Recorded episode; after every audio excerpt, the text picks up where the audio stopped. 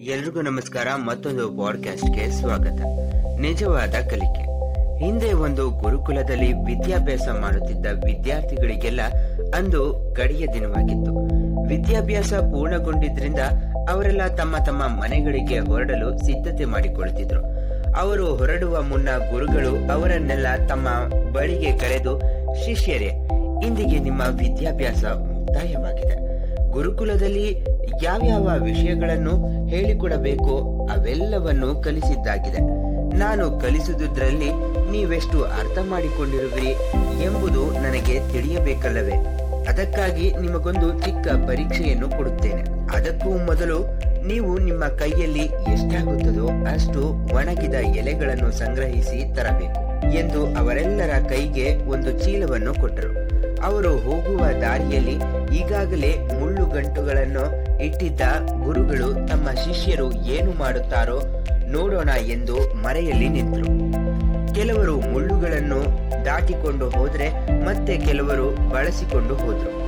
ಇನ್ನು ಮತ್ತೆ ಕೆಲವರು ಅವುಗಳನ್ನೆಲ್ಲ ತೆಗೆದು ರಸ್ತೆಯಿಂದ ಆಚೆಗೆ ಹಾಕಿ ಮುಂದೆ ಸಾಗಿದ್ರು ಸ್ವಲ್ಪ ಸಮಯದ ಬಳಿಕ ಮರಳಿ ಬಂದ ಅವರೆಲ್ಲರೂ ತಾವು ಸಂಗ್ರಹಿಸಿ ತಂದಿದ್ದ ಒಣಗಿದ ಎಲೆಗಳ ಚೀಲಗಳನ್ನು ಗುರುಗಳಿಗೆ ಒಪ್ಪಿಸಿ ಪರೀಕ್ಷೆ ಕೊಡುವಂತೆ ಕೇಳಿಕೊಂಡು ನಿಮಗೆ ಕೊಡಬೇಕಾಗಿದ್ದ ಪರೀಕ್ಷೆ ಮುಗಿಯಿತು ಎಂದರು ಗುರುಗಳು. ತಬ್ಬಿಬಾದ ಶಿಷ್ಯರು ಯಾವ ಪರೀಕ್ಷೆ? ಎಂದು ಕೇಳಿದರು. ದಾರಿಯ ಮಧ್ಯೆ ಮುಳ್ಳುಗಳ ಗಂಟುಗಳನ್ನಿಟ್ಟಿ ಇಟ್ಟಿದ್ದೆ ನಿಮ್ಮ ವರ್ತನೆಯನ್ನು, ಪ್ರತಿಕ್ರಿಯೆಯನ್ನು ಪರೀಕ್ಷಿಸುವ ಪರೀಕ್ಷೆ. ನಿಮ್ಮಲ್ಲಿ ಕೆಲವರು ಮುಳ್ಳುಗಳು, ನಮಗೇನೋ ತೊಂದರೆ ಇಲ್ಲವಲ್ಲ? ತೊಂದರೆ ಅನುಭವಿಸಬೇಕಾದವರು ಬೇಕಾದರೆ ತೆಗೆದು ಹಾಕಿ ಎಂಬ ಉದಾಸೀನ ಮನೋಭಾವದಿಂದ ದಾಟಿಕೊಂಡು ಬಳಸಿಕೊಂಡು ಹೋದ್ರಿ. ಈ ನಿಮ್ಮ ವರ್ತನೆ ಕಲಿಕೆಯ ಅಪೂರ್ಣತೆಯನ್ನು ತೋರಿಸಿತು. ಇನ್ನು ಕೆಲವರು, ಛೇ ಇದನ್ನು ಹೀಗೆಯೇ ಬಿಟ್ಟರೆ ಇನ್ನೊಬ್ಬರಿಗೆ ತೊಂದರೆ ಆಗುತ್ತದೆ.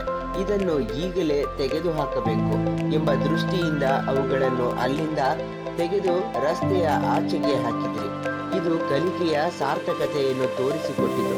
ಹೀಗಾಗಿ ಇನ್ನು ಕಲಿಯಬೇಕಾಗಿರುವವರು ಇಲ್ಲಿಯೇ ಇರಬೇಕು. ಉಳಿದವರು ಹೋಗಬಹುದು ಎಂದರು. ಗುರುಗಳೇ, ಇಷ್ಟು ಸಣ್ಣ ವಿಷಯಕ್ಕೆ ನಮ್ಮನ್ನು ಹೋಗಬೇಡಿ ಎಂದು ತಡೆದರೆ ಹೇಗೆ?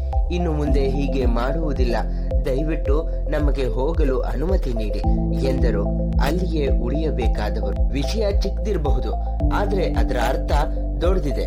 ಯಾರಿಗೇನಾದ್ರೆ ನನಗೇನಂತೆ, ನಾನು ಚೆನ್ನಾಗಿದ್ರೆ ಸಾಕು ಎಂಬ ಸ್ವಾರ್ಥ ಸಂಕಷ್ಟಕ್ಕೆ ಸಿಲುಕಿಕೊಂಡ ವ್ಯಕ್ತಿ ಸಹಾಯಕ್ಕೆ ಪರಿಪರಿಯಾಗಿ ಅಂಗಲಾಚುತ್ತಿದ್ರು ಸಹಾಯ ಮಾಡಲು ಮುಂದೆ ಬಾರದೆ, ಇದಕ್ಕೂ ನಮಗೂ ಏನ್ ಸಂಬಂಧವಿಲ್ಲವೆಂಬಂತೆ ತಮ್ಮ ಪಾಡಿಗೆ ತಾವು ಕಣ್ಣಿದ್ದು ಕುರುಡರಂತೆ ಸಾಗುತ್ತಾ ಮನುಷ್ಯತ್ವವೇ ಇಲ್ಲದಂತೆ ವರ್ತಿಸುವ ಮನೋಭಾವ ಹೊಂದಿರುವುದು ನಿಜವಾದ ವಿದ್ಯೆಯಲ್ಲ.